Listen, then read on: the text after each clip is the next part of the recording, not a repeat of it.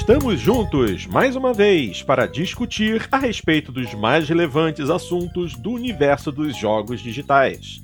O Jogando Papo está entrando no ar e traz hoje o seguinte destaque: nossas expectativas sobre os títulos que completam o ciclo de lançamentos deste ano. O que há de bom, de ruim e de duvidoso chegando por aí. Onde será que vale a pena investir o nosso rico dinheirinho? Eu sou o Fábio Porto e tenho comigo na sala multiplayer os seguintes jogadores: Dart Randy e Cadelin. O Jogando Papo está carregando.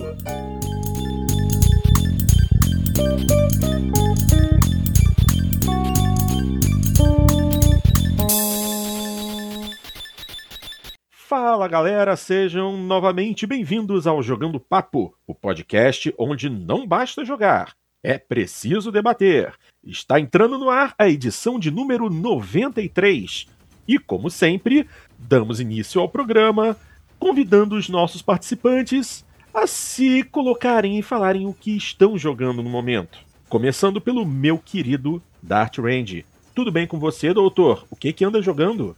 Tudo. Até que nesse, nesses últimos tempos eu tenho jogado bem mais do que eu andava jogando. Oh, muito bom. Então, eu joguei, além de continuar jogando o multiplayer do GTA V, eu joguei e terminei o Resident Evil 7. Uh, joguei e terminei o What Remains of Edith Finch. Uh, e tô jogando o.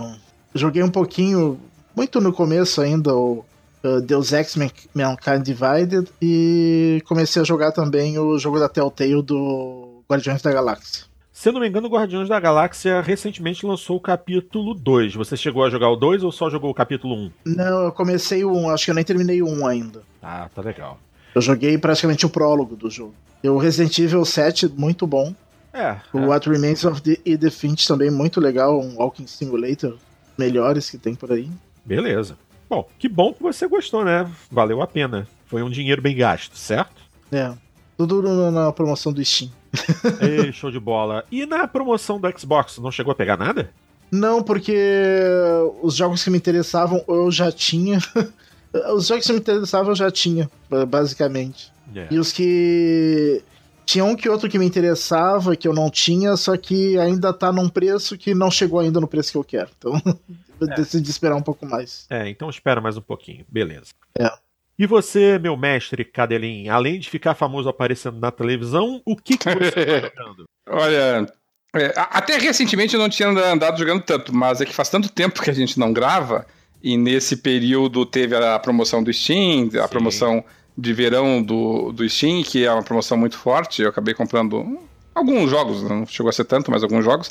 Então, desde a nossa última gravação até que foi bastante. Eu vou só destacar aqui, pelo menos, os que eu achei mais importante. E eu vou começar por um que o próprio Dart mencionou: What Remains of Edith Finch.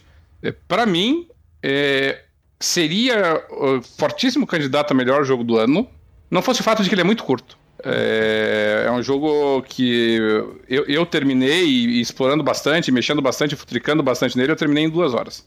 Então, infelizmente, ele é curto. E, e é uma pena. É, eu levei, eu levei um pouco mais, foi 2 horas e 40 por aí. É, também, é por aí. Duas, três horas. Né? bastante. É. É, o, o, o What Remains, infelizmente, ele é muito curto, mas assim, eu, eu achei ele extraordinário em vários aspectos. Eu, eu achei uh, o, o enredo muito bom, eu achei a, a forma de apresentação das histórias muito boas. O, ele, ele vai contando Sim, várias. Bem variado, não. Isso, bem variado.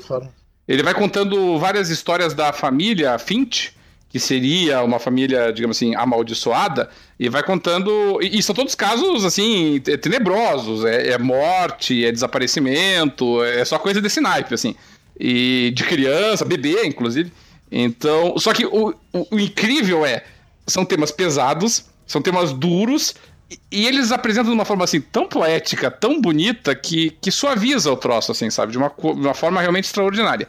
E, e cada história, é, eles não repetem a fórmula. cada história tem um, um, jeitinho de ser contada. Então, é, numa você tá lendo uma revista em quadrinho, por exemplo, que vai contando a história, é, na outra você assume a, a perspectiva da, da pessoa, numa terceira você incorpora um, animais, enfim, sem querer entregar muito do jogo que é curto, né? É, ele tem uma variedade muito grande de, de formas de contar a história e isso me encantou, sabe? Eu fiquei muito triste quando acabou o jogo, porque realmente eu queria mais. Eu, eu, queria mais histórias, eu queria ver até onde o pessoal conseguia chegar. Eu, eu tenho convicção de que o What Remains é, estará indicado em alguma premiação aí no final do ano. E só não vai chegar a voos mais altos porque é muito, muito curto mesmo. É, fora isso, o What Remains é um Walking Simulator. Eu joguei um outro Walking Simulator que se chama The Town of Light ah, e desculpa, antes de passar para Town of Light, o What Remains ele saiu primeiro só para PS4 e para PC e recentemente para o Xbox One, muito recentemente, faz alguns dias. Então o pessoal do Xbox aí que não tinha tido oportunidade de jogar What Remains, deu uma chance, é um jogo barato, é um jogo independente e, e vale muito o seu dinheiro. Uh, e eu joguei também o Town of Light. O, o Town of Light, ele também é um walking simulator, no que ele basicamente é uma revisita da personagem principal a um hospício uh, no qual ela ficou internada na década de. no período fascista da Itália. Ficou boa parte da vida dela lá. E é uma premissa muito interessante da pessoa revisitar e relembrar todos os traumas pelas, é, que ela passou lá dentro. Mas, assim, eu, eu achei muito lento, achei, achei realmente. É, não é nem linear demais, assim, ele, ele, te deixa perdido muitas vezes, você fica andando que nem barata tonta. É, a, o conteúdo do enredo dentro do jogo é, é, é, é pouco, demora muito para você chegar neles. Então eu achei o ritmo dele lerdo demais, assim. Mas ainda assim, é um bom jogo para quem gosta de Walking Simulator, vale a pena. E tenho jogado o que para mim é o melhor jogo do ano, porque eu não joguei realmente o, o novo Zelda, mas tenho jogado muito o Horizon Zero Dawn. É o melhor jogo do ano que eu joguei até agora. É... Se não fosse o fato do What ser tão curtinho. E eu tô, devo estar tá chegando na parte final já do, do Horizon, um jogo muito grande, muito, muito cheio de, de conteúdo, muito, muito cheio de variedade de, de missões para completar. É, eu, eu, achei muito legal o Horizon e acho que ele é um forte candidato a melhor jogo do ano. Show de bola, show de bola. Bom, eu particularmente é, passei por um período bem complicado agora como professor, foi encerramento de bimestre, eu tive pouquíssimo tempo para jogar e o pouco tempo que eu tive, eu realmente, desculpa, eu só consigo me concentrar num jogo. Vocês sabem qual é? Forza Horizon 3. Para não dizer que esse foi o único jogo que eu joguei, eu aproveitei as últimas semanas do beta de Gran Turismo Sport, que se encerrou no último final de semana. Hoje estamos gravando em 20 de julho e, a, e o beta fechou no domingo passado, dia 16. Ainda tivemos oportunidade de experimentar algumas novidades que só surgiram na última semana antes do fechamento do beta, que foi a parte de consumo de combustível, consumo de pneus e danos nos veículos. Foi bem implementado. Inclusive, eu participei de uma das últimas corridas do beta, onde a gente teve que é, durante a corrida gerenciar o nosso consumo de combustível. Você tem essa opção dentro do jogo, on the fly. Enquanto você está correndo, você usa os comandos digitais do, do DualShock 4 para selecionar entre ajustes de controle de tração, é, balanço de freio e um dos ajustes que tinha lá era realmente a mistura de combustível. Você podia botar uma mistura rica para aumentar a potência do motor e dar é, mais velocidade, ou uma mistura mais pobre para tirar a potência do motor, mas aumentar o, o, o, a distância que o carro pode circular, né? Que o carro poderia ser utilizado. E foi interessante ver que a bestona aqui esqueceu de fazer isso e só lembrou de mexer na mistura de combustível no final da corrida, quando já não tinha combustível o suficiente. E entrar nos boxes não adiantava porcaria nenhuma. Então, na última volta, eu fiquei sem tapado. Mas. No final das contas, valeu a pena, porque foi bem implementado a questão do consumo de pneus. Você consegue realmente perceber a degradação dos pneus Ainda mais se você bota as rodas na terra, você agora tem realmente a questão do pneu acumular sujeira quando você vai para a terra e ao retornar você não pode simplesmente retomar o mesmo ritmo de corrida porque o pneu tá sujo e você, você ainda precisa circular uns 300, 400 metros até recuperar a tração original. Até nisso, é, foi bom ver que a equipe da Polyphony correu atrás e implementou corretamente esse tipo de coisa. Então, agora só resta esperar, porque em outubro vem Gran Turismo Sport por aí e eu mal consigo esperar. Com relação às grandes promoções que houveram recentemente, tanto no Steam quanto no Xbox, não comprei nada estou economizando dinheiro porque eu fiz outras compras mais importantes que têm relação com a minha sobrevivência e não meramente com a minha diversão. é, fazendo. Bom, tem isso também, claro, lógico. Mas para esse final de ano tem bastante coisa aí interessante e tem umas que eu vou precisar comprar. Vamos abordá-las no programa de hoje. Então, sem mais delongas, vamos ao assunto principal.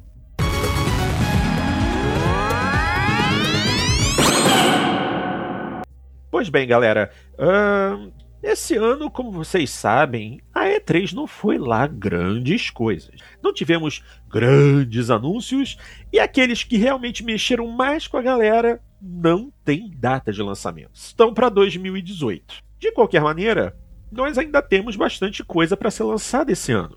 Algumas esperadas há muito tempo. Mas. Mas, de qualquer maneira, nós tivemos acesso aqui a uma boa lista de lançamentos. É... Muitos deles foram apresentados na E3 e vamos discutir a respeito delas. Vamos ver o que, que há de interessante aqui em que a gente pode gastar o nosso dinheiro sem sentir muito no bolso e nem na consciência. Vamos começar por agosto, porque afinal de contas. Aliás, hoje ainda é dia 20. 20 de julho. Será que Será que tem alguma coisa interessante de 20 em diante? Uh, estamos aqui com uma listinha que foi fornecida a nós pelo site da Game Informer, que é o calendário de lançamentos de 2017, é um calendário que é constantemente atualizado. E pelo que a gente pode ver aqui, esse fim de mês não tem nada. É, julho inteiro, né? É engraçado isso, como julho é um mês é, ruim para lançamentos. Não sei se tem a ver com a com as férias do pessoal lá no, no, no, no, primeiro mundo, no hemisfério norte, mas assim, o único lançamento de peso que, que teve, que terá em julho, vai ser amanhã, vai ser o Splatoon 2 pro Switch. Exatamente. Então, realmente, talvez Fable Fortune, embora eu não ache Fable Fortune um lançamento significativo. Então, realmente um mês muito, muito fraco para jogos. Verdade, verdade. Talvez para quem curta jogos, é, jogos em plataforma mobile, nem digo mobile, mas na verdade com é, plataforma portátil, tem o, tem o Hey Pikmin pro 3DS, que Pikmin é uma franquia é, de relativo peso dentro da Nintendo e tem um jogo pro 3DS a ser lançado no próximo dia 28. Fora isso, nesse fim de mês, não vi nada. É, então... É, foi, foi, foi, foi um mês marcado por, por promoções e não por lançamentos. Ô, Porto, mas tem um jogo que eu tenho certeza que tu, vai, que tu tá, deve estar tá louco pra pegar. O quê? Nesse o, mês de julho? Qual? O Grid Retro Enhanced. Ah, ah com certeza. Bom, deixa, deixa eu quebrar então aí essa sua. Remasterização do grid. É, mas deixa eu dar uma quebrada nessa sua brincadeirinha aí, porque o título aqui está escrito incorretamente. Nessa listagem tem Grid Retro Enhanced. Grid tem um, um D só. Na verdade, são dois Ds. Eu acabei de fazer uma pesquisa a respeito desse título e é um joguinho muito simplesinho. É um negócio bem indie mesmo. Não tem nada a ver com o grid que a gente conhece. Ah, não é uma remasterização do Race Driver Grid. Ah, bem que eu queria que fosse. Infelizmente não é. Se fosse, eu tava jogando meu dinheiro agora na tela do computador. Mas não é. Então, fica pra próxima. Vamos avançar para o mês de agosto e ver o que, que, tem de interessante aqui. Bom, tem uma lista relativamente extensa aqui. Uh, mas eu vou pedir para que cada um de vocês diga o que tem de mais interesse nessa lista. Eu não vou fazer a leitura, porque é bastante título, então eu vou pedir para que cada um aponte do que está vendo aqui o que tem mais interesse. de repente o que a gente falar ressoa com algum dos nossos ouvintes. Dart, da lista de agosto que você tá vendo aí, desse monte de jogo, o que que te interessa? O que me interessa uh, começa pelo Cities Skylines, que eu já tenho duas versões, não vou comprar a terceira, né? Eu tenho para PC e Xbox One, vai Mas sair então, pro PS4. então como que te interessa isso? Não, eu achei que me interessa no sentido de que eu acho interessante, mas não que eu Ah. queira comprar. Ah, Ah, é um lançamento interessante. Mas você tá se Ah, referindo, você tá se referindo ao Cities Skylines, a versão de PlayStation 4, né? o- É, PlayStation É, 4. que tá marcada pro dia 15 de agosto. Você já tem É. Xbox, já tem PC, pra que, que você quer de PlayStation 4? Não, não quero. Eu achei interessante que agora quem tem PS4 e não, não, não tem de PC vai poder jogar. Ah, E o Uncharted uh, The Lost Legacy é um que, que eu vou querer. Sim, certamente, certamente. O Qual é a data do, do Uncharted? dia 22 de agosto. Beleza. Mais algum? E depois eu acho que não tem mais nenhum em agosto. Ah, tem no dia 31 de agosto Life is Strange Before the Storm. Uh, a, prequel do Life is Strange. Ah, Esse, esse é compra obrigatória pra mim. você gostou muito do primeiro, não foi? Ah, gostei bastante. Show de bola. E esse parece que vai ser diferente a jogabilidade, porque não vai ter aqueles poderes de voltar no tempo, né? Ah, é? É- Porque tu joga não com a. não com a Chloe. Não com a. Ah, como é que é o nome da personagem principal que eu esqueci? Tu joga com a Chloe agora. Com a, com a outra personagem que é a que tem os poderes, né? Ah, tá, entendi. Era Se não me engano, vai ter. a principal era hum, N? Não, não era N. A, Ma- a Max. eh, Max, né? Max, Max, Max Caulfield. Maxine Caulfield. É, agora me lembrei, é a Max. E- Não, tu não joga com ela. Ah, mas parece que tem uma versão do jogo, que é a versão Gold, que, tem um, que vem um DLC que não vai ser vendido separadamente, ou seja, se quiser jogar essa fase, tem que comprar a versão Gold. ah, que daí vai jogar com ela, parece. Eu, eu tava lendo hoje. Ah, tá. É uma, uma fase especial lá. E Isso daí é, é, é pra. É pra preparar pro Life is Strange 2, né? Que tá sendo feito. Sim. Só que, infelizmente, não vai ser com os mesmos personagens do Doom. Vai ser outra história. E você, Dr. Cadelin, desse listão aí, o que que você vê que é interessante e que você tem vontade de comprar? É, bom, vamos vou tratar dos jogos que realmente me, me chamam a atenção pessoalmente. O, o primeiro deles, já no início de agosto, Tacoma, que é mais um Walking Simulator da Fulbright, a mesma empresa que fez o Gone Home, que era. Foi um, o Gone Home foi um dos primeiros. ahm, não dá pra dizer que foi um dos primeiros Walking Simulator, porque é é mais da fase da Dear Esther.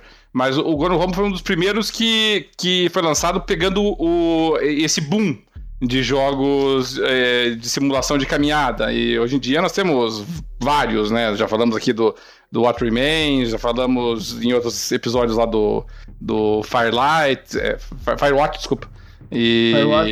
e, tipo, tem ali de terror, mas também o Walking Simulator, que foi o Layers of Fear. Então, o Gone Home foi um desses, e a Fulbright fez muito bem isso. E esse Tacoma, ele não foge muito daquilo que no- de, de algumas técnicas de Walking Simulator, que é você interagir com o ambiente para tentar reconstituir o passado. O Tacoma te coloca numa ficção científica, você vai lá e interage com uma base espacial onde todos morreram aparentemente e você vai tentando descobrir o que, que houve, qual foi o desastre que atingiu todas aquelas pessoas lá. Então eu acho que hum, pelo menos está em boas mãos e eu estou bastante esperançoso. Mas o Tacoma está em desenvolvimento há muito tempo, ele já foi anunciado vários anos atrás. Então vamos torcer que a demora seja em razão do, da produção mesmo. Vai ter o lançamento. Eu não cheguei a jogar, mas ele foi um sucesso por um tempo, ah, chamado Ark Survival Evolved.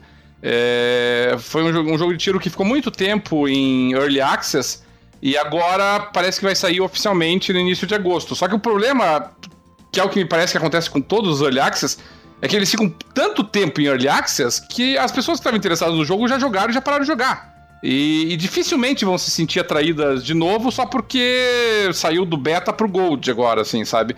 É, eu, eu acho que tá demorando demais esses Early Access, assim, sabe? Não, E e, o- e não é só isso. Deixa eu te lembrar uma coisa. Esse jogo, Ark, ele, ele esteve disponível em, em Early Access até mesmo no Xbox. E o desempenho dele, pelo menos no Xbox One, é terrível.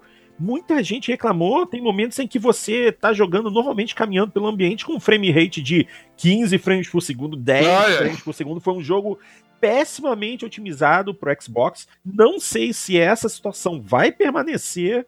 É, não vi, não sei é, o que, que foi dito a respeito dele em outras plataformas. Eu sei que no PC vai bem, obviamente, qualquer coisa roda bem em PC. Uhum. Mas eu não cheguei a verificar se para PlayStation é, houve alguma melhoria é, que valesse a pena.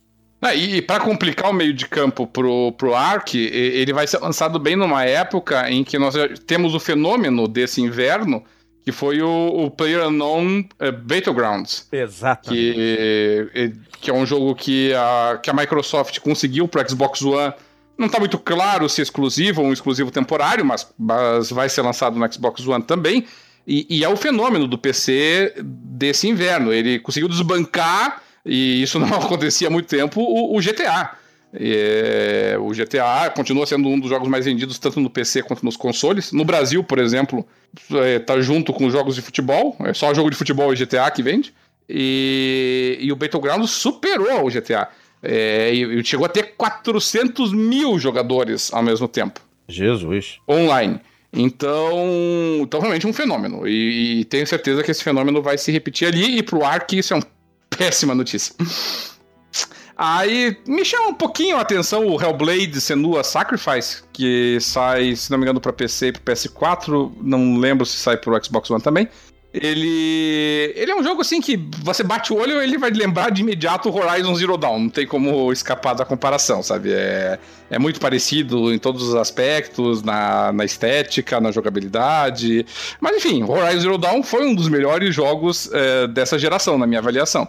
Se Hellblade chegar perto disso, já, já tá ótimo. Já conseguiu mais do que esperava. E, e o legal, tanto do Hellblade quanto do, do Tacoma, muito mais do Tacoma do que o Hellblade, é que os dois são produções mais independentes. Então o preço dele é bem mais acessível. O, eu, eu, confesso que o Hellblade no, no console eu não sei quanto é que tá. No PC tá 55 reais. Nossa. E o. Pois é, e, e o Tacoma tá 33. Sabe? Então, mesmo que a gente vá sair aí por duas, três vezes mais nos consoles, nós estamos falando de jogos que vão ser adquiridos por 70, 90 reais, cento e pouquinho. Então, assim, talvez o custo-benefício deles compense bastante, né, Porto? Exatamente, concordo. E o que mais que eu posso destacar aqui? Tem o Agents of Mayhem. O Agents of Mayhem é um jogo que vai ser lançado, que é da Volition, mesma produtora do. Do. Vamos fugir o nome agora. do clone de GTA lá, o Saints Row.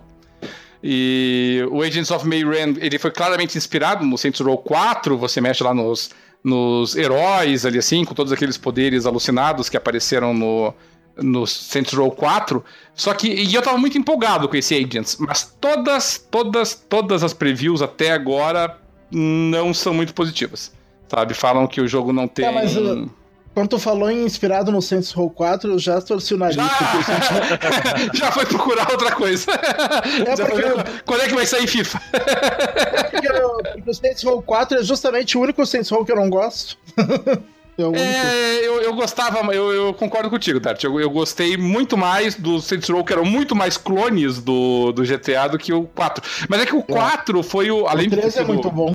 É, mas o 4, além de ter sido mais bem sucedido de todos e teve 500 bilhões de DLC e tudo mais, é, ele pelo menos distanciou o jogo do GTA. Deu uma, uma, uma, uma carinha própria. O, Saints Row 1, 2, o 3 menos, mas o 1 e 2 era o GTA dos pobres, né? Mas realmente as críticas, as críticas estão muito assim, mornas para ser bem bonzinho, tá? Estão dizendo que realmente não, não tem empatia dos personagens, as armas não, não dão muita diferenciação no jogo, enfim, o que não, não gera aquele, aquele gosto do jogador. E eu acompanho o Dart também para finalizar nesse mês, uh, Life is Strange Before the Storm. Eu, eu não amei o Life is Strange tanto quanto o Dart, mas, eu, mas foi um jogo muito bem feito. Um, um adventure muito bem feito, um adventure que pra gente fugir da mesmice da Telltale, porque a Telltale dominou tanto o cenário do Adventure que eu confesso que eu já não aguento mais aquela mesma sistemática da Telltale. E o Life is Strange foi muito refrescante nesse aspecto. O, assim, eu, eu achava, achei a história assim um pouquinho clichê, eu, eu não tenho muita paciência para dramalhão adolescente, assim, mas é a proposta do jogo, essa é a história que ele conta. Então, é, dentro daquilo que ele se propõe, ele fez muito bem. E eu, eu vou jogar com certeza o Before the Storm, porque eu gostei do primeiro. Tá certo, muito bem. Bom, já que cada um colocou as suas preferências de agosto, lá vão as minhas. Primeiro, esse daqui é obrigatório para mim porque eu sou fã do personagem e pelo que eu vi, o jogo está absolutamente sensacional. Inclusive, já fiz a pré-order dele, porque tá baratinho, se não me engano, foram só 35 reais. Mas esse vai valer a pena. Sonic Mania. Esse eu quero, quero muito. Ainda Faz mais. tempo que não sai um bom Sonic, hein? É, é... ainda acredita que pode sair um bom jogo. Olha só, vamos, vamos lembrar que Sonic Mania. É... vamos falar direito. Sonic Mania. Tá. Vamos lembrar que esse jogo é um jogo 2D, no estilo dos Sonics clássicos, usando uma engine criada pelo Christian Whitehead, a mesma engine em que ele criou um clone perfeito do primeiro Sonic, e inclusive foi o próprio Christian que fez a nova versão de Sonic CD, que esteve disponível em diversos sistemas. Foi ele que renovou Sonic 1, Sonic 2, Sonic 3, Sonic Knuckles, todos esses jogos que foram disponibilizados em plataformas mobile e em algumas plataformas, com, é, como por exemplo, se não me engano, no Wii ou no Wii U, não lembro qual dos dois, teve os jogos do Sonic disponibilizados no console virtual, no Virtual Console, e foram as versões renovadas pelo Christian Whitehead. Esse jogo tem mapas novos, reedições de mapas clássicos do Sonic e, para mim, o mais importante, a trilha sonora do Thiago Lopes, mais conhecido como T. Lopes. Isso, para mim, já vendeu o jogo, porque eu acompanho há muito tempo o trabalho do T. Lopes, na época em que ele estava trabalhando é, num, num fan game chamado Sonic 2 HD, que era realmente uma reedição do Sonic 2 com gráficos em altíssima definição, e ele ficou responsável por fazer, por refazer, na verdade, a música do jogo, e o trabalho dele é absolutamente apaixonante. É...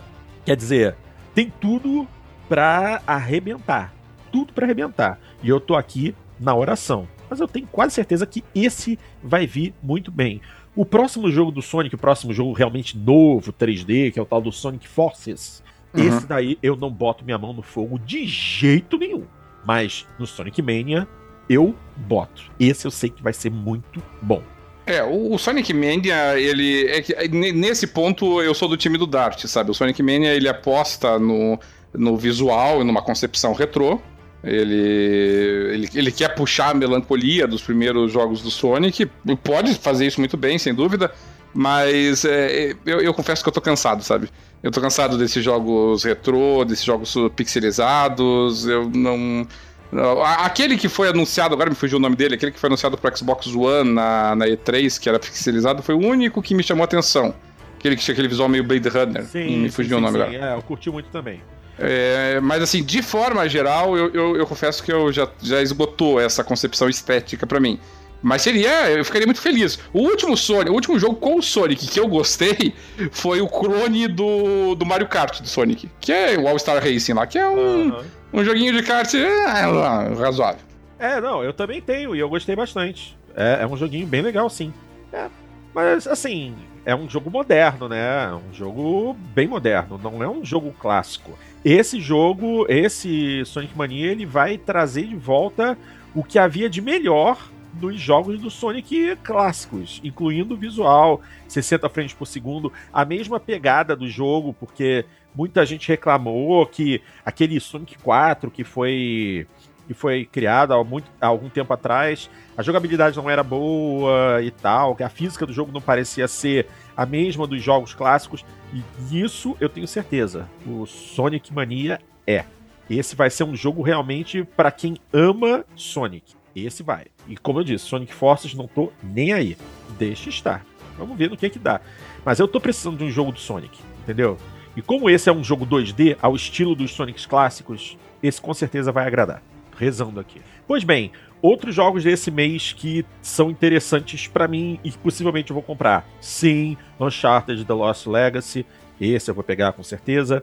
Eu ainda tô coçando aqui a minha cabeça a respeito desse Fórmula 1 que vem aí porque eu não, não dou a mínima para o campeonato de Fórmula 1 atual, só que o modo carreira desse jogo inclui alguns dos carros mais marcantes da história da Fórmula 1. É, e esse, isso aí, e só isso para mim já é o suficiente para eu começar a me coçar.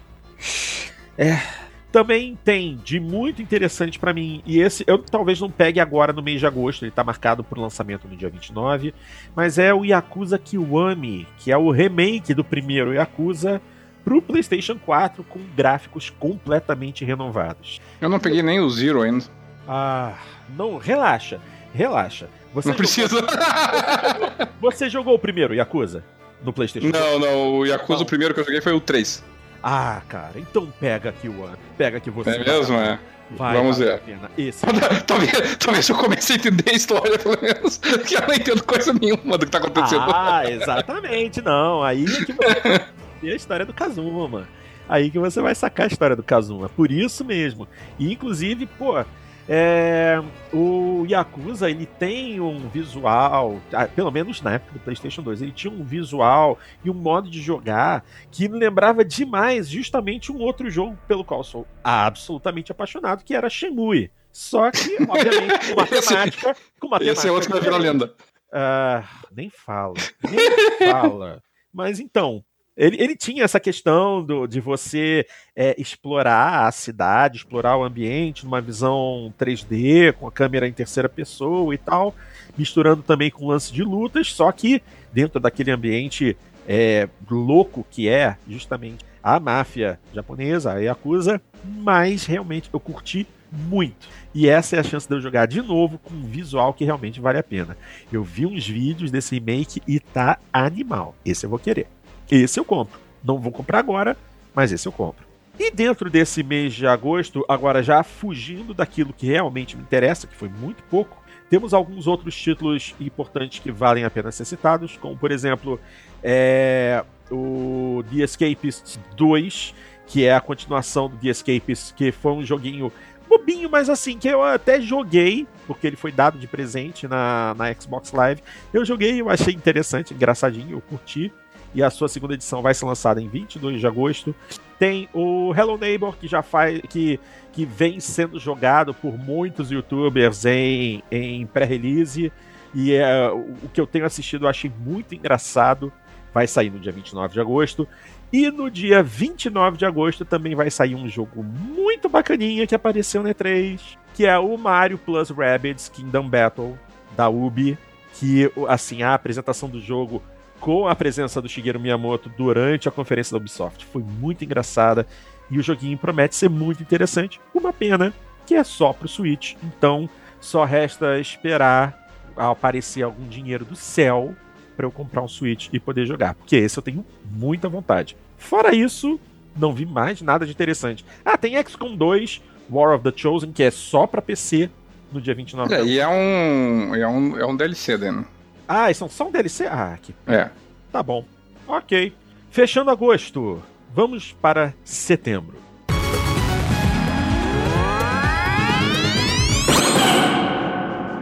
Setembro de cara já tem algumas surpresas. Mas eu vou deixar pro Dart falar primeiro. Vamos seguir essa ordem. Dart, mês de setembro, nesse listão aí, o que, que te interessa? Uh, não é pra rir, mas apesar de eu não saber se vou comprar, eu, eu me interessa para ver uhum. se tem melhorias suficientes para eu querer comprar o Destiny 2. Inclusive tá, tá, tá, come, tá começando o beta aberto agora, né? Eu quero testar para ver se. É, mas você vai, você vai jogar o beta em qual plataforma? É, eu, eu, reitero que o beta já está disponível desde terça. Sim, mas é, então, eu vou... quanto à plataforma, você vai, você tá pensando ah, eu vou... 2 para onde? Acho que eu vou, vou baixar para as que tiver, PS4 e Xbox One. Bom, é que a do Xbox. PC não deve ter ainda, né? Xbox, não. PC e PlayStation 4 já estão disponíveis, o beta, só o Xbox que vai lançar no final dessa semana. Mas já tá. Ah, então é por isso que eu vi a notícia que era só no fim da semana, tá? É porque eu. Mas eu, eu vou, vou testar. Se, se eu tiver tempo de testar as três, eu testo as três. É, eu, eu, dei uma olhadinha aqui, Dart, na. A, a Eurogamer é, fez uma análise do beta do Destiny. E assim, eu achei assim uma, uma preview ali que se concentrou em coisas muito banais, assim. Mas eles elogiaram bastante o fato deles terem trocado aquelas partidas 3 contra 3 e 6 contra 6 e adotaram só o 4 contra 4. Disseram que ficou muito bom.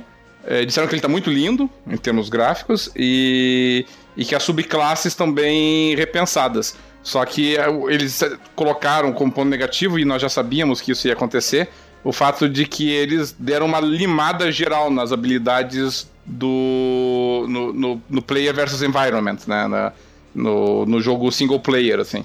Então ele cria uma situação meio estranha. Você tem mais habilidades no, no PVP do que no, no, no single player. Eu nunca vi isso acontecer antes. Vocês, conhecem, você conhece algum jogo que você tem mais habilidades no player versus player do que no, no, no single? É, é difícil mesmo. é, porque geralmente eles acabam tesourando algumas habilidades do single porque elas ficam muito é, desequilibradas no, no PVP, mas aqui não, aqui foi o contrário.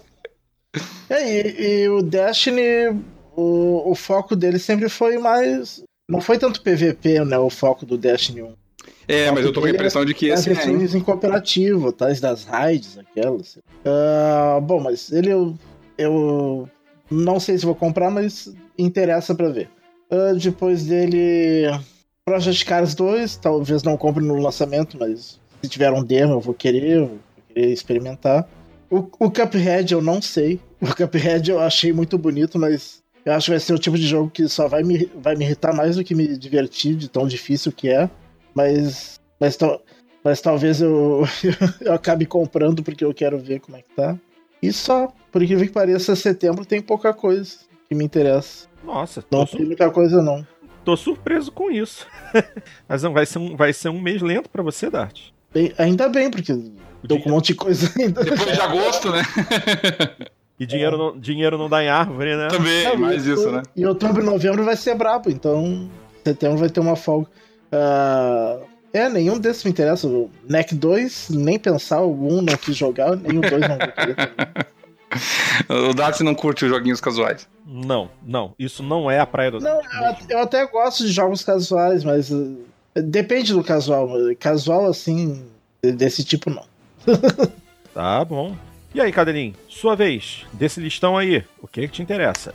Para setembro, os jogos que me atraem são jogos eh, exclusivos para PC, na verdade. O, sai o, o Divinity 2, Divinity, aliás, o Divinity Original Sin 2. O Divinity é uma franquia bem antiga. O, o, original, o primeiro Original Sin foi uma foi muito bem repensado, um, um RPG duro, um RPG denso, cheio de, de história, cheio de enredo, diálogos gigantescos, assim, sabe? Uma história realmente muito aprofundada e, e, e, marcou, de certa forma, o renascimento dos jogos eh, de RPG no PC com visão isométrica. E aí depois saíram vários, mas o Divinity foi o, um dos líderes nesse renascimento. E eu gostei muito do, do Original Sim, não tenho nenhuma razão para não, não dar um voto de confiança aí pro Original Sin 2. É, e outra franquia também, que sempre tem meu voto de confiança, é a Total War. Total War, do final de setembro, lança Warhammer 2. O, o primeiro Warhammer, uh, infelizmente, a Creative Assembly, que faz o Total War, uh, não acertou bem a mão. Eles. A, a, Creative Assembly. Ela sempre colocou bastante DLC nos produtos dela. Mas o, o conteúdo do jogo eh, principal, geralmente já tinha bastante coisa, era bastante vasto. E, e, o Warhammer veio muito, muito, muito, como dizem o pessoal dos, dos MOBAs e dos card games, nerfado. Né, ele veio muito reduzido, muito limado, muito eh, restrito. E a, e a Creativa sempre apanhou que nem uma condenada por conta disso. Aí, com o passar do tempo, eles acabaram lançando alguns DLCs pagos, uh, demorou para ajeitar isso, aí liberaram algum conteúdo gratuito, mas assim, não, não acertaram a mão. O jogo em si não é ruim. O jogo em si não é o melhor Total War, não é um Empire, que foi um dos melhores Total War, não é um, um, um Roma, que também foi um Total War excelente, mas, mas é um bom Total War. Talvez com Warhammer 2, tendo aprendido, nós esperamos, com as críticas que sofreram, eles já venham no lançamento com mais conteúdo. Porque nós sabemos, o universo do Warhammer é muito grande, tem muitas facções, tem muitas unidades, e eu, eu lembro do pessoal tirando sarro, e era meio. Sabe aquela, aquele troço que é engraçado por vergonha alheia, né? Que os caras disseram assim, pô, o Warhammer, ele é um jogo de miniatura, nasceu como um jogo de miniatura, de estratégia de miniatura. Ele tem trocentas unidades de cada facção, com nome, com características próprias, não sei o quê. E a Creative Assembly chegou lá na, no jogo e. Homem com lança. Homem com arco. Sabe? Coisa horrorosa. A nomenclatura das unidades. Então, ele apanhou muito por conta disso. Vamos torcer que tenha melhorado aí no Warhammer 2. É, tomara, né? Tomara. Mais algum jogo que seja do seu interesse aqui? Não, desse mês não. De interesse geral para as pessoas, vai ter o FIFA 2018. Ah, sim. Ah, assim, eu, eu, vou pegar o Cuphead. É que o Cuphead, ele, é, ele entra naquela categoria de jogo que, assim, o meu hype começou muito alto e a cada mês que passa, ele cai, assim, sabe? E como foi um jogo que foi muito adiado, é, adiado não, mas que demorou para sair, para ser anunciado o lançamento formal, ele é um jogo que daí diminuiu muito a minha hype por ele. Mas o que fez despencar muito o meu entusiasmo com o Cuphead é precisamente o fato de que eu gostava da proposta inicial do Cuphead, que era você ter só combates com os boss. né? Então não tinha, não tinha é, bucha de canhão para você enfrentar. É, todas as missões, todas as aventuras era contra um bicho principal. E eu, eu achei isso muito legal, muito revolucionário, muito diferente. Mas, claro, veio a crítica mais conservadora, por assim dizer, e eles acabaram rendendo e colocando algumas missões mais é, mecânicas aí para fazer. E isso é, isso, isso atrasou, isso é que atrasou bastante o lançamento do jogo, né? Também, exatamente. Mas, mas eu gostei disso. Eu, eu, sou, eu sou desses conservadores aí que o jogo começou a me interessar um pouco mais com isso, porque pelo menos vai ter vai ter essas fases um pouquinho, teoricamente, um pouquinho mais fáceis que os, que os chefões. Então... É, a, a, proposta do jogo era que você ficasse lutando contra os chefões por 10 minutos a fio, assim, sabe? Essa era a proposta é, dele. Eu acho que provavelmente isso não mudou. Só que entre esses chefões vai ter essas fases. É, é e, e, e, eu concordo contigo. Isso deve ter sido uma das causas do, do, da demora no lançamento. Certamente. Bom, da minha parte, o que, que há de interessante em setembro? Bom, Destiny 2 eu não vou falar porque. Duh. Mas tem NASCAR Hit 2 em 12 de setembro. O primeiro NASCAR Hit eu só assisti gente jogando e falando que ele é. Né? Mas. é, mas quem jogou o NASCAR Hit 2 é, gostou do que viu. Tá vendo um jogo mais é, realista, por assim dizer. Embora ele ainda tenha um, um certo pé em arcade, mas você vai conseguir balancear bem isso. E eu tô precisando de um jogo de, de NASCAR para mim. Eu preciso de NASCAR na minha vida, tem tido muito pouco. Mas esse eu vou esperar as reviews para saber se eu compro ou não. É, tem também o Marvel vs Capcom Infinite. Esse eu quero, porque eu sou um enorme fã de Marvel vs Capcom. Esse eu quero muito, vou tentar comprar no lançamento.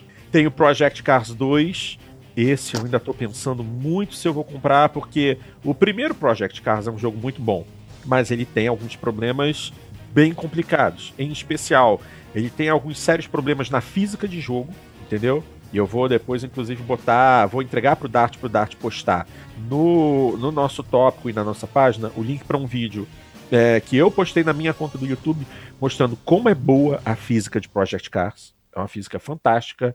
Hashtag só que não. eu, tava, é... eu tava me estranhando. Tava estranhando, né? Então, é, e a desenvolvedora, né, que é a Slightly Mad, teve muitos problemas com a parte de jogabilidade em joystick. Não é todo mundo que tem dois mil, três mil reais para investir num Sim. volante e tal. E a jogabilidade em joystick do primeiro Project Cars é bem sofrível. Uhum. Você, embora, você, tenha uma gama enorme de ajustes que você possa fazer, e acreditem, eu tentei de tudo.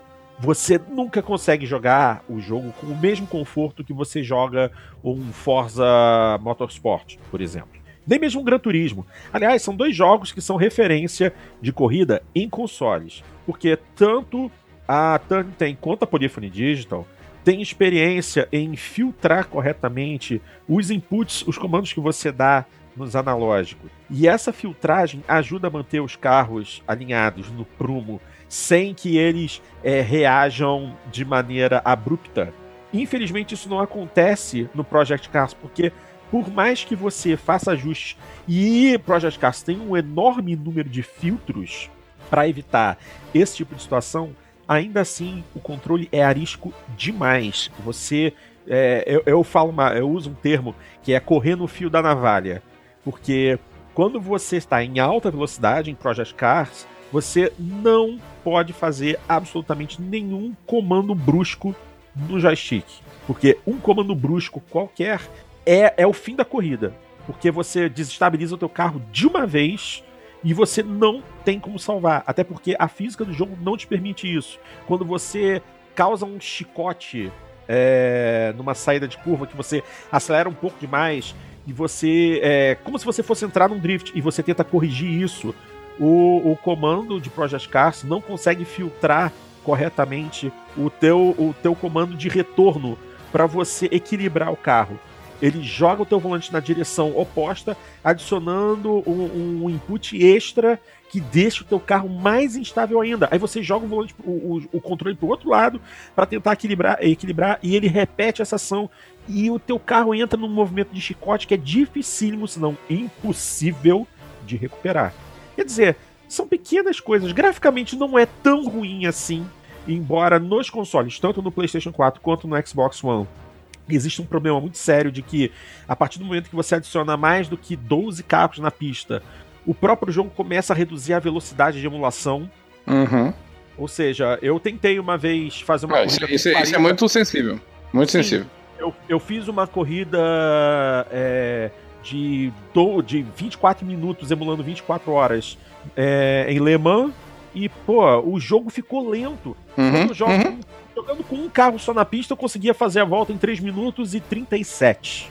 Uhum. É um tempo que é um tempo aceitável. Mas aí, quando você bota 40 carros na pista, o tempo de volta aumenta para 4 minutos e 20. A emulação uhum. diminui de velocidade. Isso é terrível. Uhum.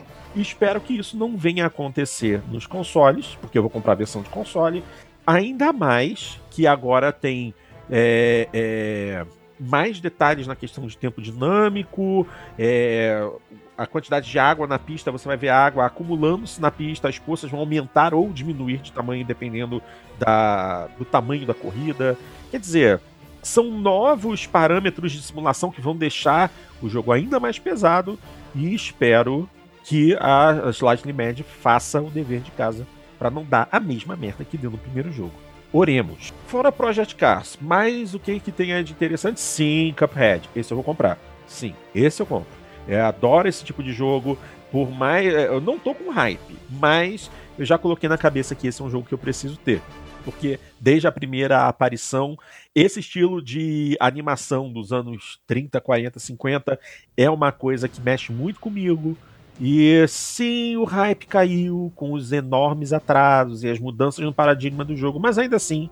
Lembra muito a animação do Gato Félix, né? Exatamente. uhum, uhum. exatamente. Os primeiros Looney Tunes, é, as primeiras animações da Disney, quando ainda nem existia Mickey Mouse, é tudo bem nesse estilo. Isso é muito legal, curto demais. E, assim, é, da, do meu interesse, acabou por aí.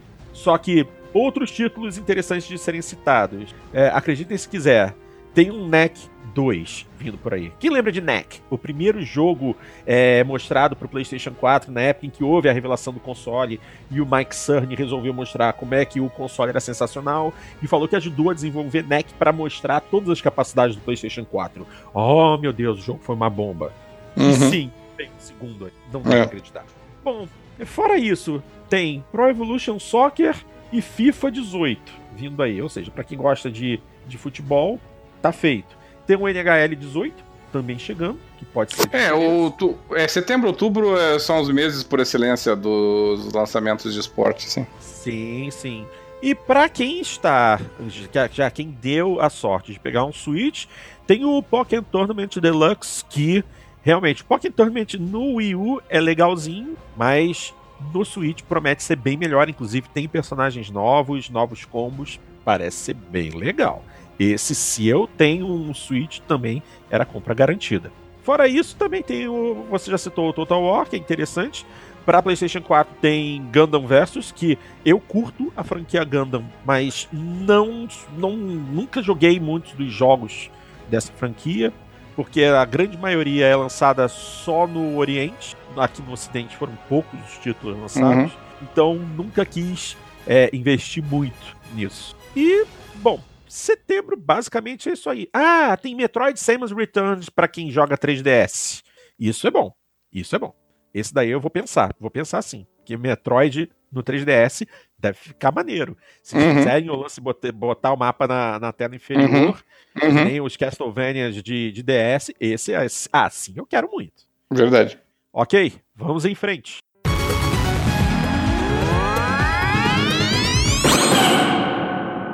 Mês de outubro. E aqui tem muita coisa boa. Dart. Pra você, primeiro... né? Pro Porto tem muita coisa boa.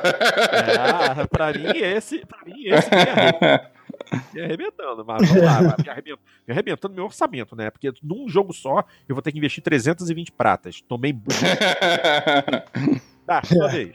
O que, que vem de é, bom Eu tenho. Esse mês vai ser bravo. setembro, setembro tinha pouca coisa, mas outubro tem o Forza 7. Sim. O The Evil Within 2, só que esse provavelmente eu não vou pegar no lançamento porque eu não joguei nenhum ainda. Mas Bom, eu quero é jogar uma boa um. explicação essa. Não, mas eu quero jogar o 1 ainda. Inclusive, eu acho que eu tenho um. Você não tem me lembro. cabeção?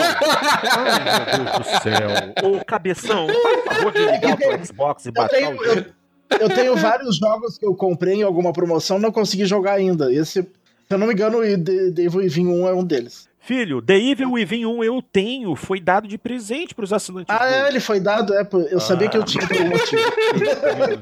uh, uh, o GT Sport eu, eu também, também me interessa, mas provavelmente eu vou esperar. Esse vai ter que. Dos que vai ter que ficar para depois. O South Park, muito. E o Assassin's Creed. Ah, e o Wolfenstein. É, não tem nada, não tem nada em outubro, né? Vai ter que é. poupar uma grana. E eu, eu, só, eu, só, não, não, só não, que, não digo que quero o Super Mario Odyssey porque eu não tenho Switch, né? Senão entraria na lista também. E você, é, meu outubro, querido? Outubro ah, tá, tá osso o negócio. Ah, tá osso, né? Pra quem queria economizar em outubro, você acabou de se enforcar, né, cabeção? É. Cadelim, sua vez, o que, que tem aí? Bom, eu, eu joguei todos os Forza Motorsport, não. Minto. Eu acabei de mentir, né? É, o, o, Forza. O primeiro que saiu pro Xbox One foi o 4? Pro Xbox One foi o 5. Foi o 5, né? O 5 eu pulei. O, o 5 eu acabei pulando. Mas joguei os outros Forza e, e joguei todos os Horizon também. E claro que vou jogar o novo Forza Motorsport também. É, é, é claro, você joga Forza, você já sabe o que, que te espera. Então eu não espero grandes surpresas do Forza. Eu espero talvez mais dinâmica de tempo, de clima. Eu espero talvez, é, evidentemente, maior detalhamento nos, nos veículos, a tentar aprimorar no que der ainda a física que já é bem avançada do jogo. É, mas eu não. Assim, é, é, mais um Forza, não é um jogo assim que eu, que eu esteja com grandes expectativas de novidade. O, o, o Gran Turismo Sport, eu sei que o, que o Porto vai me matar, mas hum, talvez, não sei, entendeu? É, talvez em uma promoção depois, assim. Eu tive a oportunidade de, de jogar um pouquinho do Gran Turismo Sport quando ele estava em alfa, é verdade, e sinceramente não, não me agradou assim quando eu joguei ele. É, tava numa fase bem inicial ainda, é verdade, mas, mas, mas não adianta, assim, sabe? O, o Gran Turismo, o, o, os títulos principais do Gran Turismo eu, eu compro. Eu já comprei vários deles. Mas esses títulos uh, spin-offs, assim, eu, eu nunca comprei, assim, sabe? Então. Bom, na, verdade, na, verdade, ele não é considerado spin-off, não. É, esse é o jogo que realmente vai tomar o lugar do que seria um Gran Turismo full. Será? É, não, eu te dou certeza. Palavras de Kazunori Yamauchi. É mesmo, ele, ele, não, ele não está pensando num Gran Turismo 7, não. Esse é. jogo é o próximo passo da franquia mesmo.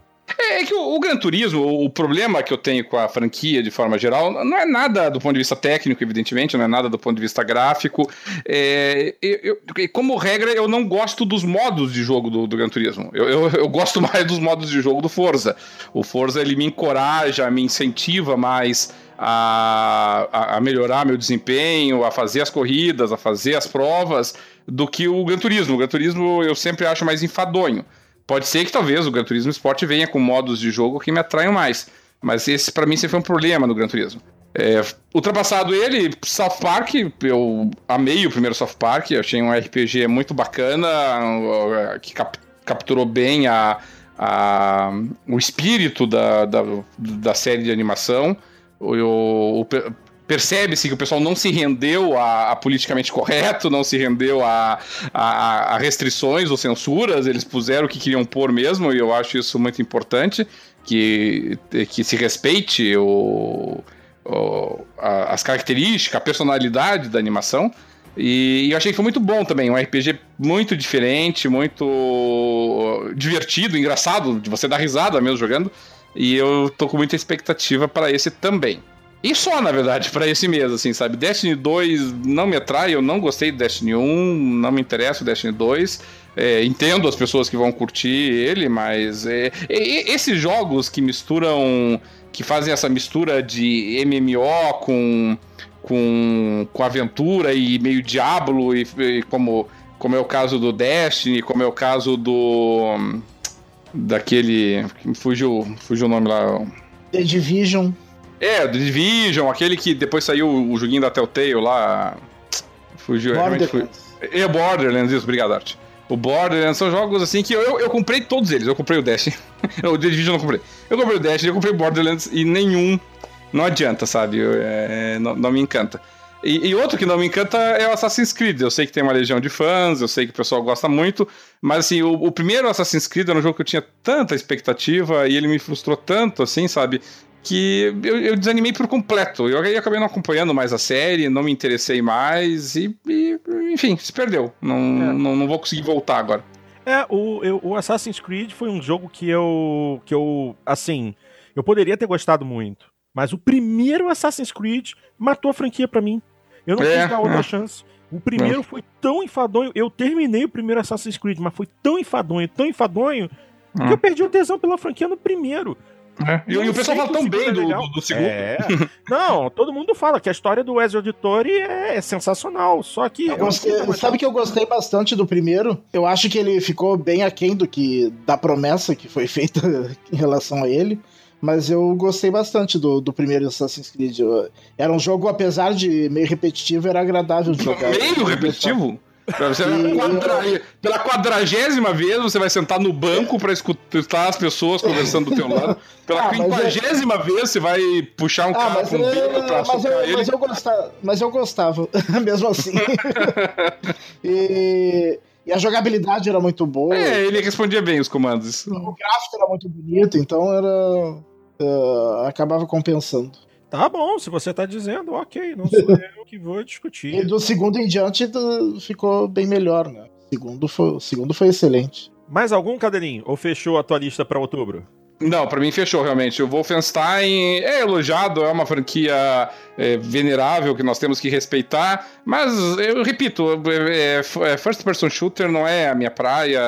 É, geralmente eu compro poucos títulos desse gênero e já me satisfaço com eles, assim, sabe? É, até pouco tempo atrás eu ainda estava jogando Battlefield 1 e, e aquilo já estava satisfazendo a minha dose de, de FPS, assim, sabe? Tá certo. Ok. Da minha parte, outubro, obviamente. Aliás, setembro e outubro eu vou tomar na tarraqueta bonito. Por quê?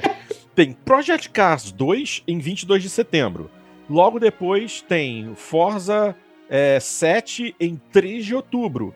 E na outra semana tem Gran Turismo Sport em 17 de outubro.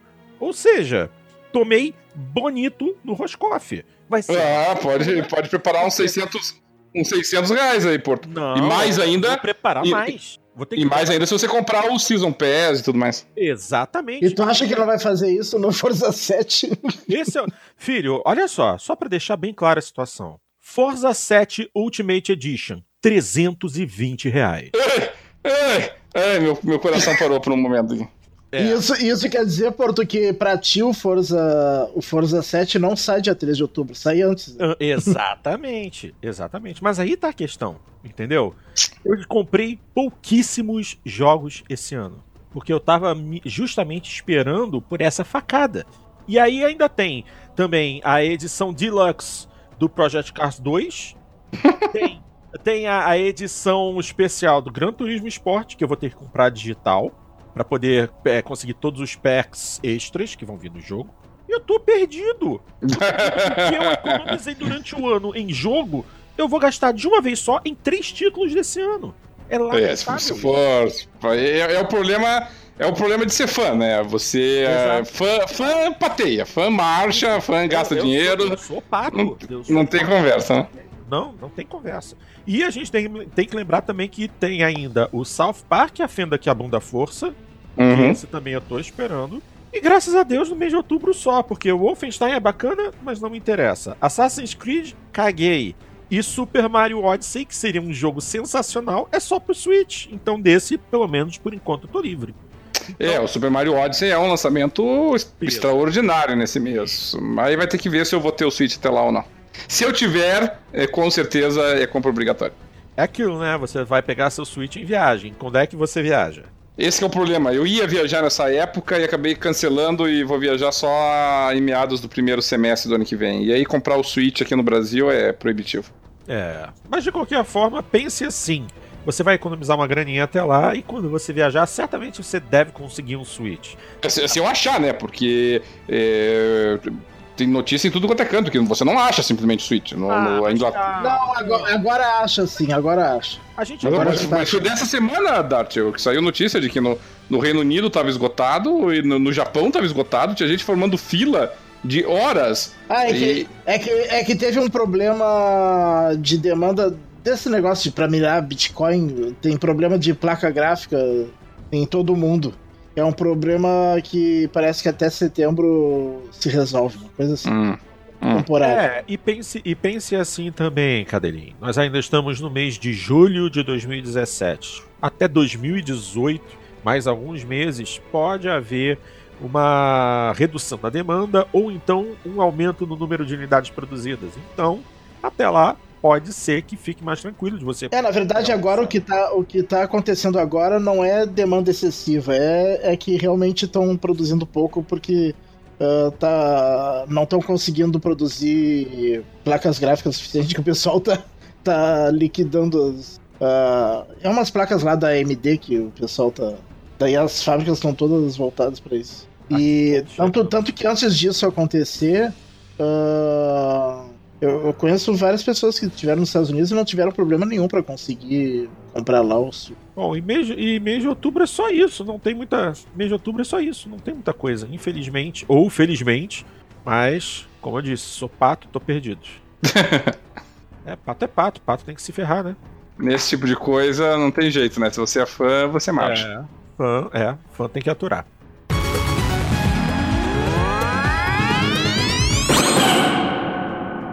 Pois bem, novembro. Novembro tem alguns títulos interessantes. Será que são do interesse do Dart? Tem alguma coisa aqui que o Dart vai querer? Vamos ver. Dart, o que, que tem de interessante desses títulos de novembro? É outro mês que eu me ferro. É sério? Olha aí, ó. Tanta coisa assim? O Call of Duty. Ele, ele, ele, gosta do Crackdown, é inacreditável, mas ele gosta disso. Tá. Call of Duty World War II, Crackdown 3, Need for Speed Payback. Só que esse eu vou esperar. e você tirou do sarro ainda. só, que, só que o Need for Speed eu vou esperar sa sair de graça no Ord. Eu vou, eu vou jogar o que pode jogar no preview lá do, uhum. do, EA, Access e depois vou esperar sair de graça. E, e o Star Wars Battlefront 2, né? Esse é obrigatório. É o que eu mais espero esse ano. Ah, é, eu esqueço desse detalhe que, que de Star Wars você é mega fã. Tá certo. É. Mas é só, é só isso para fazer o teu mês de, de novembro, filho? Bom, mas se, se somar todos esses jogos, jogos, vai mil reais já. É. Quatro jogos, sendo que um eu vou esperar sair de graça no. Né? É, sim. Certo. Três jogos. Tá certo, tá certo. E você, Cadeirinho, o que, que tem de bom aí para você? Para eu comprar no lançamento, nada. Nenhum dos jogos de novembro me interessa tanto. Crackdown 3 é o típico jogo que eu vou esperar, esperar, esperar, esperar, esperar, esperar, esperar, até tá um preço muito, muito, muito, muito, muito, muito baixo e aí eu vou acabar pegando. E então não, vai demorar bastante para jogar Crackdown 3. O, o, o Nino Kuni 2. O Crackdown talvez eu espere também, mas é, é, um jogo que interessa. E, inclusive, ele tá com cara de que vai baixar de preço rápido. é. O Nino Kuni 2, o primeiro Nino Kuni, ele, ele foi melhor do que eu esperava. Mas ainda assim, ele é muito tradicionalesco pro meu gosto, assim, sabe? É, não é. É aquele JRPG na veia, ainda, assim, sabe? É, o mundo é interessante, o, os diálogos são até divertidos por vezes, mas eu, eu gostei do Nino Kuni, mas assim, gostei no sentido de.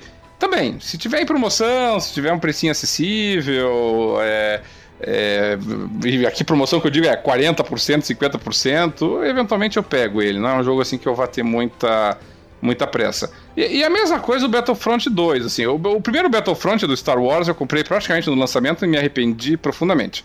Não só porque gastei dinheiro demais, como também porque na verdade o jogo simplesmente não era grande coisa. Então, e, e, era menos grande coisa ainda no PC, porque no PC ainda nós tínhamos um problema de quantidade de pessoas jogando.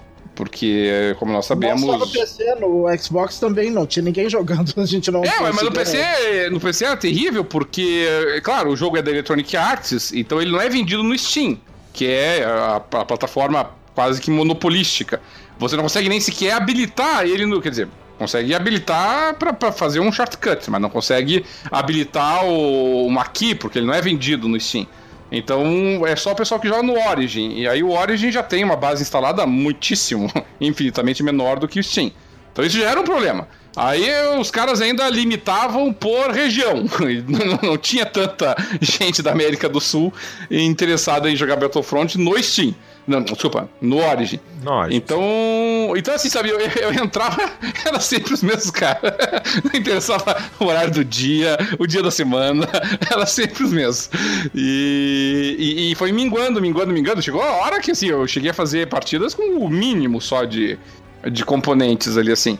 E o jogo realmente não me, não, não me agradou, sabe? Eu não, não me interessei. O Battlefront 2 vai ter que conquistar a minha confiança. Mas o Battlefront 2 vai ter uma campanha e aparentemente tá ficando legal a campanha. É, mas assim, é, mas mesmo campanha são coisas assim que eu, eu também olho muito com o pé atrás, tá? Porque a campanha em si, é, como é que eu vou dizer assim? Vamos pegar Battlefield, é, o, o, o Battlefield 1. O Battlefield 1 tinha um modo campanha single player. É, que eu achei bonzinho, entendeu? Mas se não tivesse, também não teria feito tanta diferença no jogo. O Titanfall não tinha modo campanha nenhum, e eu achei muito bom o Titanfall. Então o problema não é só o modo campanha single player, é o fato de que, assim, realmente, os mapas eram, os mapas eram chatos, eram repetitivos, o, tinha pouca gente jogando, o, tinha muito muita diferença de qualidade entre as armas, assim, que tornava até desequilibrado as partidas online. É, muita parede invisível. Eu não, sei, não gostei. Eu não gostei de quase nada do Battlefront 1. Então, o Battlefront 2, se todo mundo tiver dando o polegarzinho para cima, talvez eu dê uma chance para ele. E é só isso? É, realmente em novembro, nada mais. Call of Duty, eu não devo comprar Call of Duty, deve fazer uns 7 anos já. Uh, Super Lux Tale, bonitinho, talvez eu compre pra minha filha. O uh, Need for Speed Payback, de jeito nenhum. Marvel Super Heroes, hum, também não. E eu, e eu não tenho 3, ds então não consigo comprar o, o, Pokémon novo. Bom, então vamos lá. Da minha frente, da minha frente eu já tiro Call of Duty, já sai fora. Crackdown 3 eu tenho muito interesse, mas é porque eu gosto do Crackdown 1. O Crackdown 2 eu achei um saco. Muito ruim. Muito, muito ruim. Mas hoje eu tava lendo uma reportagem, acho que da Game Informer, deles falando que o Crackdown 3 vai puxar mais pro lado do Crackdown 1 do que do 2. Isso ah, é uma ah, ótima notícia. Claro. É, isso, isso é uma notícia boa de ouvir. Porque realmente o primeiro Crackdown valeu a pena. Inclusive porque, para quem não sabe, eu comprei o Crackdown do Dart. Isso na nossa época, na nossa época de Papo da Coruja, Encontro da Coruja, lá em São Paulo. Ele tava, a gente teve lá um trading lá de jogos e eu peguei o Crackdown do Dart e eu curti. Não é. Cara, eu comprei eu uma vez um jogo do Dart também. Eu não, eu não, lembro qual foi, mas eu comprei também. Ah, comprou é, também, não... né? Não me lembro também qual foi. Ah, foi um Saints Row, acho que o 2 ou o 3. Acho que foi, acho que foi. Ah, viu? Os negócios rolam por aqui. De qualquer maneira, é, o Crackdown me interessa, vamos ver no que dá. Vou esperar para ver algum preview, alguma coisa pra ver se vale realmente a pena. O Super Lucky Tale eu gostei. Esse eu tenho vontade de pegar justamente porque lembra os antigos jogos de plataforma como Croc e coisas do tipo. E eu tive a oportunidade de ver que originalmente Super Lucky Tale era um jogo para realidade virtual. Era um jogo de plataforma para realidade virtual. E eu gostei Bom que deixou de ser. É, não, mas assim, até mesmo a implementação de realidade virtual nele era muito bacana. Mas como é que o. Era, uma, era um jogo de visão isométrica. Mas como é que eles iam fazer um jogo de, de, de realidade virtual no Xbox One? Ah, sim. Não, o jogo foi adaptado para funcionar uhum. em 2D. O jogo foi uhum. adaptado para funcionar em 2D. Porque ele em 3D, dentro de um campo de realidade virtual, era muito interessante. Eu vi a implementação e curti demais. Você não imagina como funciona um jogo de plataforma numa realidade virtual. Mas é aquilo, é você poder é, girar ao redor do personagem, você se movimentar no seu campo de jogo para mudar o ângulo de visão que te facilita enxergar determinados detalhes do ambiente que você vai explorar. Você chegar com a, o seu rosto perto do personagem e o personagem interagir com você é muito interessantezinho. Ele, obviamente, perdeu algumas dessas características quando se tornou um jogo de tela. Saiu da realidade virtual e virou um jogo de tela. Mas ainda assim, eu achei um joguinho muito charmoso e me interessa muito. Mas depende do preço. Need for Speed. Não, não, não. e só para lembrar, não. Em frente, Ninokuni 2. Hum, cara, vou fazer uma revelação. Eu não joguei ainda o Ninokuni 1. Tenho muita vontade. Eu nem lembro, eu acho que o Nino Kuni 1 saiu pra PlayStation 3. Sim, sim. Ah, não. Vou esperar um remaster. Quando sair o Nino Kuni de PlayStation 4, eu jogo de novo, aí eu pego o Nino Kuni 2. Quando tiver um, uma, uma retrocompatibilidade do PlayStation. Uma retrocompatibilidade não, um remaster. porque retrocompatibilidade a Sony tá cagando pra gente. É, já deixaram claro mesmo. Já deixaram claro, ficou na nossa cara. Esquece. Eles querem que a gente pague pelo PlayStation Now. Não, não vou pagar. E, e uma pena, né? Você vê só, ontem mesmo eu tinha sentado com a minha filha para jogar o, o Viva Pinhata no Xbox One, porque quando eu comprei o Xbox 360, minha filha era muito pequena. E agora minha filha está com 7 anos e, e, a gente pôde jogar o Viva Pinhata no Xbox One, a, não só com a retrocompatibilidade, como ainda ganhei de graça, porque a, a Microsoft distribuiu um monte de, de jogos por ocasião, para quem acompanhou a, conferência delas na E3, né? Sim. E, e, esse foi um dos vários jogos e, e, ela adorou, a gente jogou juntinho ali por um tempo, foi muito legal. Tudo em português, muito bacana. É, tem, ainda tem isso, né? Ele foi um jogo muitíssimo bem adaptado para nossa língua. Valeu a pena. Uhum. Mas, voltando aqui à situação, Nino Kuni 2 me interessa sim. Uh, Star Wars Battlefront 2, eu vou esperar reviews. Eu sei que tem o modo história, parece ser interessante, mas vou esperar uns reviews. E o Pokémon Ultra Sun e Ultramon no 3DS, sabe, eu gosto muito, gosto, mas com o anúncio de que vem um jogo principal da franquia Pokémon, ou seja, um, um RPG de Pokémon, porque o, o, Pokémon que a gente conhece no, no, nos, nos, portáteis da Nintendo é, é um, quase um RPG, é um jogo de aventura. E vai sair um desses pro Switch aí eu vou esperar. Não, acho que eu não vou comprar esse Pokémon Ultra Sun Ultramon ainda não. Quero ver o que que a Game Freak tá preparando para rodar no Switch. Então esse eu vou botar de lado. Bom, último mês, dezembro, e aqui pela lista da Game Informer só tem oficialmente um jogo indicado. DLC. Eu... É, na verdade, bom, ele tá como DLC, mas de repente eles até disponibilizam como standalone dão, dão uma de, de Evolution Studios e lançam Steep Road to the Olympics como um, é, como um standalone. A mesma coisa que a, eu, eu citei Evolution justamente porque Drive Club. Drive Club recebeu quase no fim da vida Drive Club Bikes, ou seja, uhum. motos. E eles ofereceram a oportunidade de funcionar como DLC para quem já tinha um Drive Club ou como um standalone, um jogo próprio para quem só queria as motos. Vamos ver qual vai ser a decisão aí da UB. Esse jogo é da UB, né? Uhum. É da UB, né? Então. É, esse eu, eu, eu, testei. Eu testei na última BGS e. Putz. Saco, né? não, não. Entendeu? Eu, eu achei horrível, entendeu? Eu achei a, a física a física horrível, achei a, os gráficos horríveis. Não. Não. Acho que eles querem capitalizar, tentar capitalizar com as Olimpíadas de Inverno, né? Ah, com certeza. Exatamente. E há quem goste, entendeu? Essa é a questão. Há quem é, não, não muito. ah, tá certo. Ah, eu acho que deve ter, senão não teriam lançado esse, esse DLC. Ah, não, exatamente, exatamente. Pois bem, minha gente, e da nossa parte com relação às novidades para o fim do ano, parou por aqui. Algum de vocês dois gostaria de adicionar mais alguma coisa? Tem algo de interesse que queira compartilhar? Ah, existem expectativas de que outros jogos saiam até o final do ano, mas, mas nada que tenha sido confirmado realmente até agora. É, todo ano a gente fica meio na esperança de que em dezembro vai ser alguma coisa, mas a gente tem que se recordar que dezembro também é um mês muito ruim de lançamentos. O, embora tenha o Natal e possa parecer que, puxa, o Natal e o pessoal vai fazer as compras, mas uh, como o mercado americano ainda puxa muito isso, o pessoal prefere é, pegar na Black Friday. Sim. De novembro. E então outubro e novembro é que acabam concentrando bem mais lançamentos do que dezembro.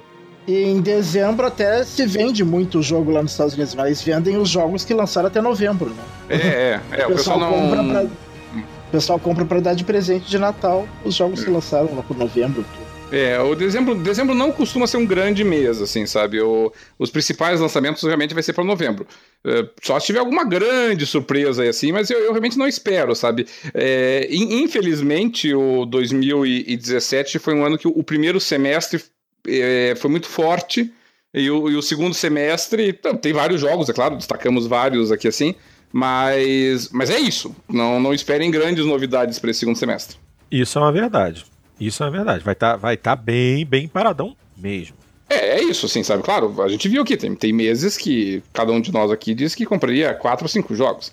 Mas. É, mas, mas por exemplo, esse, esse ano, uh, novembro e outubro, é que eu tenho. Cada um desses meses tem quatro ou cinco que eu quero comprar. Pois é. Mas em outros anos era mais que isso. Sim, sim, sim, sim. É, o, a, a gente teve um primeiro setembro semestre. tinha quatro ou cinco também. É, é que a gente teve realmente um primeiro semestre muito forte com, com Zelda, com Nier, com, com Nioh, com, com Horizon Zero Dawn. Foi, foi muito forte o primeiro semestre. E aí o segundo semestre está um pouquinho mais suave, por assim dizer. Basicamente isso, realmente. Ah, eu joguei o Nioh também, me esqueci de dizer. Eu achei um lixo. vamos, vamos colocar em, em perspectiva aqui. O Nioh, é, assim, novamente, eu entendo o que as pessoas podem ver nele. Tenho certeza absoluta que todos os fãs de Demon Souls, Dark Souls, Bloodborne vão adorar Nioh. Tá? Se você é fã de qualquer um desses jogos, compre Nioh. Nioh foi feito para você. Tá? É, eu não sou fã de nenhum desses jogos. Então, eu não gostei do Nioh. Eu não só, eu não só não sou fã, como eu abomino eles, então não é pra mim esse jogo. O Nioh, só pra vocês terem uma ideia do nível do negócio, eu morri cinco vezes no jogo antes de aparecer o título do jogo. Eu morri cinco vezes antes do tutorial. Jesus Cristo! Esse não, é o naipe da criança. Não, tá de brincadeira, não é possível. Só pra, só pra eu conseguir sair da prisão, que eu acho que é a primeira. Acho que acho não, tenho certeza que é a primeira cena. Ali eu acho que eu morri umas duas vezes. Cara, é jogo, é jogo pra masoquista. É, como é. Dark Souls e Demon Souls, né? Sim. E tem gente que acha que isso é diversão. É. É. Isso, isso para mim é, é motivo de tacar imediatamente controle na TV e mandar todo mundo pra PQP. É, é. Não, e, e, ele tem, e é isso que me irrita, assim, sabe? Ele tem as mesmas idiosincrasias do, do, do, Dark Souls, sabe? Então, se você salva, todos os inimigos dão respawn. Entendeu? E, Meu Deus. E aí, você, e aí, se você morre, porque obviamente os, os pontos de save game não são tão próximos assim, não tem conversa, meu amigo, pode começar tudo zero. então, é, como eu disse, Suponho que tenha jogador. Suponho não, sei que tem jogadores com esse perfil. Não é o meu caso, infelizmente, o Nioh vai ser difícil de eu chegar a terminá-lo. Pô, que pena, um gasto de dinheiro à toa, então. Foi, né? foi, uma pena. A sorte é que eu peguei ele numa promoção razoável, mas ainda assim foi mais de 100 reais. Nossa senhora, gastar mais pois de 100 é. reais num jogo que você é. não curte realmente é doloroso. Ossos, ossos do ofício, né? É, exato, exato.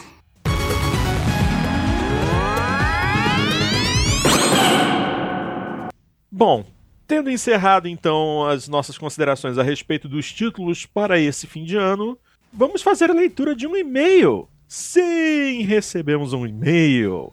E essa mensagem foi enviada do nosso ouvinte, o Daniel Junqueira, e o assunto dele é Tempo para Games. Vamos à mensagem. Olá, pessoal do Jogando Papo. Desculpe, mas acho que me fiz ser mal interpretado na mensagem que enviei via Facebook sobre mandar um e-mail para ser lido no podcast. Não quis parecer especial ou arrogante ou importante. Para não me alongar, vou direto à pergunta que me paira a cabeça já há algum tempo. Gostaria de saber da roda de amigos o que fazer para jogar ou tentar retomar a jogatina quando sua vida se transforma com a vinda de um filho, no meu caso, filha. E parabéns. Creio que a maioria seja papai e poderiam me elucidar. Como é e tem sido ou vai ser a vida? Minha filhinha tá com 11 meses. Eu estou com 41 anos. Até agora não consegui sequer encostar no videogame. Valeu e abraços. Bom, é, deixa eu só fazer uma, uma parte aqui primeiro, Porto. Por favor. O, o, Daniel, eu, eu sou. Todos nós administramos a página, mas uh, quem administra com mais intensidade a página ali sou eu. Eu, eu vou ser bem sério contigo, eu, eu, eu não sei aqui que você está se referindo. tá, talvez tenha sido alguma mensagem ali que nós respondemos e, e talvez de alguma forma tenha ficado uma, uma sensação errada por conta enfim, da, da, própria troca de mensagens virtual, tá? Mas eu garanto para você que em nenhum momento, é, pelo menos no passado recente, nós tivemos qualquer mensagem lá no Facebook que tenha dado essa impressão que você mencionou aí, tá? De, de arrogância, prepotência, coisa parecida. Muito pelo contrário. Tá, nós fazemos questão de deixar claro para todo mundo que nós recebemos sim com a maior boa vontade, com a maior é, animação, todas as uh, as interações com, com nossos ouvintes, com os nossos seguidores lá na página. Nós temos muito, muito, muito, muito carinho por todos vocês. É, de vez em quando, é claro, nas mensagens ali a gente acaba pode acabar se pronunciando de forma diferente algumas uh, questões, e, e, mas isso acontece, não é nada demais. E, e, e, mesmo quando as pessoas divergem de nós, ainda assim nós gostamos muito, porque significa que a pessoa está levando a nossa opinião em consideração, respeita a nossa opinião o suficiente para até manifestar alguma discordância dela. E, e com relação a entrar em contato conosco, mas em absoluto, assim, sabe? Nunca vá, vamos achar que é qualquer coisa de prepotência, de forma nenhuma. Pelo contrário, nós incentivamos e, inclusive, gostaríamos que mais gente ainda é, mandasse mensagens lá no, no, Facebook, mandasse mensagens por e-mail, é, enfim, por todas as formas aí de contato com a gente. Nós, nós temos muito carinho, realmente, pelo pessoal aí que conversa com a gente. Muito bem. Bom, com relação a ser papai e gamer.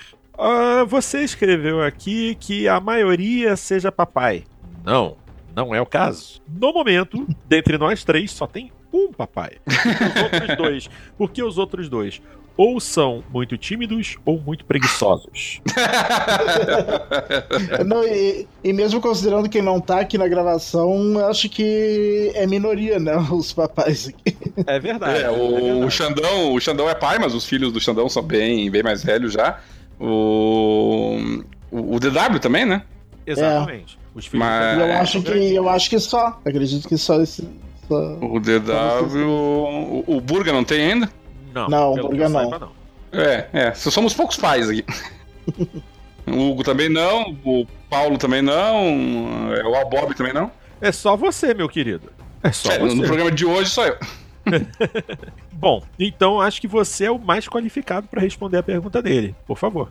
Puxa vida, Daniel. É... Assim, é, é óbvio que quando. Eu tenho duas filhas. Tá, você teve a primeira aí, parabéns. É, é muito gostoso e gratificante. É, é uma benção ter filhos e, e eu, particularmente, amei ser pai de menina. No, no início eu queria ter um casal, e, mas depois que fui pai da primeira menina, assim, jamais me importei de ter a segunda, porque realmente é, é, muito, é muito bacana assim, a interatividade com, a, com as garotinhas. O, é, é diferente para nós, né, que somos homens, assim, a gente vê o universo feminino desde cedo, assim, é muito, realmente é uma experiência muito legal e eu tenho certeza que você vai gostar muito. Com relação à tua pergunta, assim, é óbvio que no momento em que vem um, bebê, você passa a ter, modifica as suas prioridades, né, você tem que dar uma atençãozinha, uma atenção zona para a filha, você não pode esquecer o, o teu papel de marido, evidentemente, é, você tem que estar tá ajudando com a tua esposa em casa, você tem que reorganizar o teu tempo. tá? Até arrisco dizer que talvez nesse começo, em que ela é muito bebezinha, até é mais fácil, porque ela vai passar dormindo a maior parte do tempo. O, depois que ela vai ter ali um ano e meio, dois, começa a caminhar, perambular pela casa, complica muito mais, acredite no que eu estou dizendo. Tem que estabelecer uma rotina, sabe? Você tem que ter. Eu, por exemplo, é, na maior parte das vezes, eu começo a jogar mais tarde, assim, sabe? Eu jogo geralmente depois que as crianças estão dormindo. No pior cenário possível, é, se eu quero jogar um pouquinho mais cedo, eu jogo ali na sala, por exemplo, com os videogames, para observar a movimentação toda. E, e, essa é uma das razões pelas quais eu gosto de jogos que possam ser salvos a, a qualquer hora. gosto de jogos que eu posso parar a qualquer momento, porque por vezes eu vou ter que fazer isso para atender as crianças. É uma das razões pelas quais eu odeio Dark Souls, Demon Souls, Nioh, entre outros. Porque se eu tenho que parar de jogar, eu vou perder tudo que eu fiz no jogo, e isso acontece com frequência, e enfim. Eu, eu acho que esses jogos não são para pais com, com crianças pequenas. É, mas, mas, dá, entendeu? Não, não se assuste com relação a isso. Você vai conseguir estabelecer a tua rotina, você vai conseguir estabelecer o horáriozinho ali entre o momento em que a criança não vai mais exigir tua atenção e antes que a tua esposa exija atenção, sabe? Você vai conseguir é, achar ali o teu espacinho, o teu momento, pode ter certeza disso. E vou mais longe até. Pode ter certeza que é, é bem trabalhadinho, bem pensado, isso é, vai ser até bastante tempo, sabe? Você consegue ali duas horas e tal, bem trabalhadinho você consegue, tá? Então não, não desanime. É só uma questão de encaixar a rotina. Nesse começo é meio assustador, mas você encaixa a rotina, acredite no que eu tô dizendo. Pois bem, acho que não tinha ninguém mais gabaritado e habilitado para falar a respeito do que o próprio Cadelinho, certo? É, porque o Cadelinho, além de ser pai, ele é, é o que é o que mais joga daqui, né? certamente, certamente. É. Ele é o, é. é o, o, cara que tá mais jogando mesmo. Dentre nós é o que mais joga. É. É, outro aspecto que, é, que também influencia muito, né? Você ter familiares por perto que dão uma mão. Né? Se você tá sozinho com a tua esposa e não tem avós, sogro, sogra, enfim, pessoal por perto, é, isso evidentemente complica, porque você não tem um respiro. Né? Felizmente aqui eu, eu tenho a ajuda da minha mãe, tenho a ajuda da, dos meus sogros e, e, e da minha cunhada e do meu cunhado, e o pessoal realmente auxilia bastante aqui com as crianças e, e isso ajuda bastante realmente para ter o nosso tempinho de lazer, para ter o nosso tempinho íntimo aqui em casa.